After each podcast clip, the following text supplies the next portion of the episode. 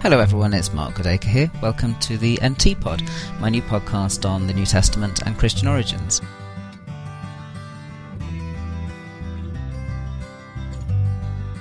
So where do you begin a new podcast on the New Testament?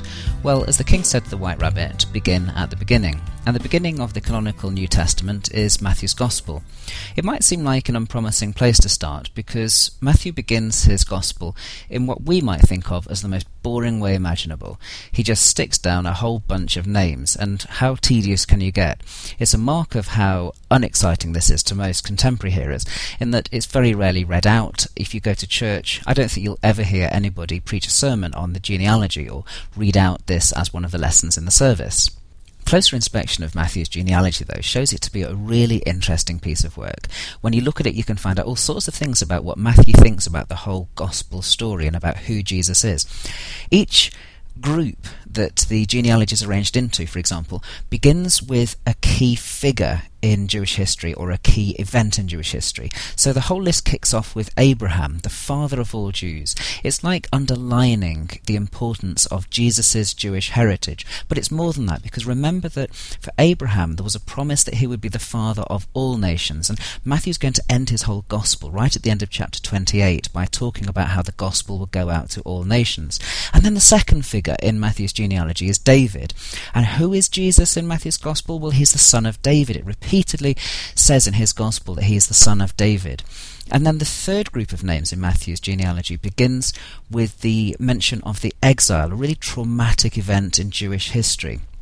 And the list comes to its conclusion with the birth of Jesus. So Matthew's almost seeing Jesus as being the culmination, the climax of all of Jewish history. It's the key moment in God's plan for humankind. But if one were to think that Matthew's genealogy is only about gathering together these names and giving you key figures in Jewish history, then you'd be wrong, because there's a really quite interesting little secret that's there in Matthew's genealogy that a lot of scholars know about, but a lot of other people haven't realised about. And it's the fascinating mention in the genealogy of 4 women. Now, it's a little bit unusual to put women's names in a genealogy of male names. So why does Matthew mention 4 women? What's their role and function in the genealogy? Well, the 4 women concerned are Tamar, Rahab, Ruth, and Bathsheba. So what you have to say is, what do these 4 women have in common, if anything? Well, there are 2 scholarly theories here. The first theory is that all women in some way are foreign women. They all have some kind of non-Israelite origin.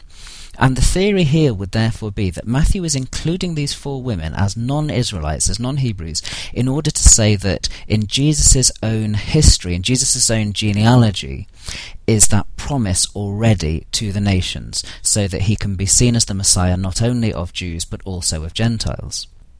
It's a pretty interesting theory, and some find it persuasive. The second theory is that all 4 women are united by some kind of unusual, out-of-wedlock kind of sexual liaison. Now, which of these 2 theories is to be preferred? Is it that Matthew's mentioning these 4 women because of some kind of non-Israelite pedigree, or is it that he's mentioning them because of their kind of sexual past? Well, probably the best bet is the second of these theories. And the reason is that when he comes, Matthew, to Bathsheba, he doesn't call her Bathsheba. He's one of the 4 he doesn't actually even mention what her name is. What he calls her is Uriah's wife. Now, why is that interesting? Well, Uriah, whenever he's described in the Hebrew Bible, is called Uriah the Hittite. So the foreign nature of this particular person is this sort of Hittite origin. If Matthew had been meaning to stress the foreign nature of these women, he would probably have said at this point, Uriah the Hittite's wife. But instead what he does is he stresses the fact that this was someone else's wife. So it looks to me like what's going on here in Matthew is he wants to stress the unusual sexual liaison that's going on. And of course the famous thing about Bathsheba is that she's someone that David committed adultery with. So that's what you have there in the beginning of Matthew's Gospel. Now, if it is the case that Matthew's stressing these women because of their interesting sexual past, is this actually leading us up to what happens in verse 18 and following of Matthew's chapter 1, which is the story about how Mary gets pregnant out of wedlock.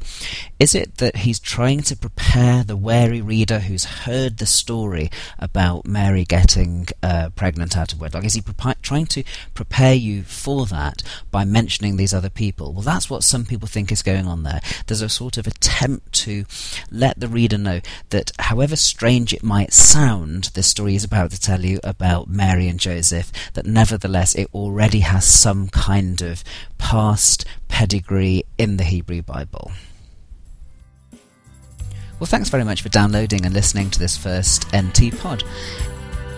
You can find me on the web at podacre.blogspot.com, or you can just Google for Mark Goodacre, or follow me on Twitter at Goodacre. Good to have you with me, and I'll see you again soon.